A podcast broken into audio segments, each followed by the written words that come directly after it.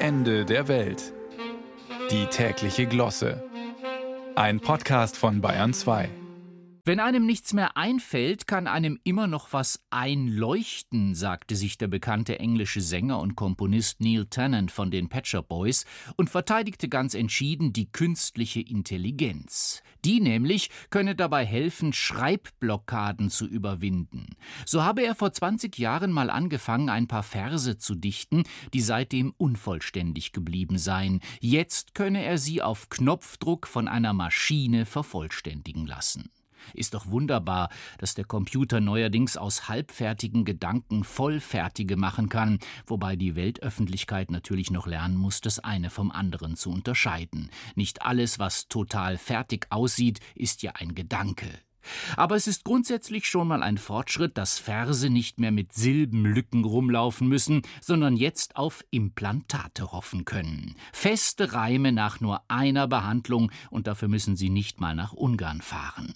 Dank künstlicher Intelligenz bekommt Liebeslyrik wieder Biss, kariöse Lobeshymnen wieder Halt und löchrige Songtexte werden vollständig versiegelt, sogar ohne Ralf. Dieses unangenehme Knirschen zwischen den genialen Einfällen, das alle Kreativen so gut kennen, gehört der Vergangenheit an. Der Computer fräst passende Inlays für jedes Fragment und vervollständigt gern auch ältere Werke, vorausgesetzt ihr Vershalteapparat ist noch einigermaßen belastungsfähig. Vor der Sprachwurzelbehandlung ist natürlich eine Vitalitätsprüfung nötig. Fehlstellen in altgriechischen und lateinischen Klassikern tun ja kaum noch einem weh, was sie von Neil Tennants unvollendeten Songs unterscheidet. Die schmerzen, wenn auch vielleicht nur Spotify. Mag sein, dass es Leute gibt, die sich davor gruseln, dass demnächst alle angefangenen Werke maschinell beendet werden können, denn seit dem Romantiker Friedrich Schlegel wissen wir ja, dass wahre Kunst grundsätzlich unvollendet bleiben muss. Deshalb hatten die Texte damals auch noch nicht so viel Übergewicht wie heute, und wer nicht weiter wusste, der hörte einfach auf, denn eine Verszusatzversicherung konnten sich die wenigsten leisten.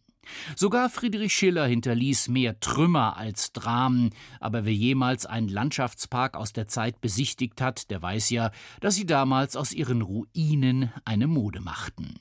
Womöglich sollten wir uns überhaupt wieder mehr auf künstliche Ruinen verlassen, statt auf künstliche Intelligenz, auf der kann ja nicht mal der Efeu gedeihen, geschweige denn die Fantasie wachsen. Natürlich lässt sich so ein Songtext voller Risse, Löcher und Fehlstellen heutzutage per Mausklick sanieren, sogar bleachen, aber dann schmerzt er halt auch nicht mehr, und die Poesie, die trifft doch so gern den Nerv.